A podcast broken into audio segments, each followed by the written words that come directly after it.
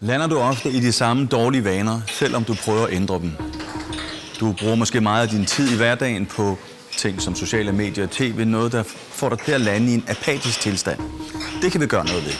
Aristoteles han sagde, we are what we repeatedly do.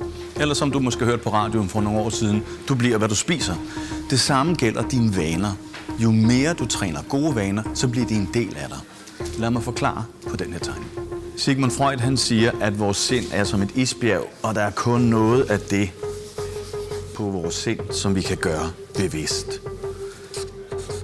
Og det er derfor, du tror, at der er så mange ting, du kan lykkes med angående dine vaner, kun ved at være bevidst. Men prøv lige at lægge mærke til, hvor stort det ubevidste er. Det, der er vigtigt her, det er at forstå, at de her 10-15 procent alene ikke løser dit problem. Det vi skal, det er at hacke det ubevidste. Så det, der er tricket, er at få fundet nogle værktøjer, der hjælper dig med at omprogrammere dit ubevidste. Det kan du gøre for eksempel ved at ændre dit password. Det fortæller jeg mere om på vores foredrag. Du skal også have balance i din tænkende hjerne, din følende hjerne og din instinktive hjerne. Når de tre spiller sammen, så har du bedre fat i de ting, der kan hjælpe dig med at ændre vaner.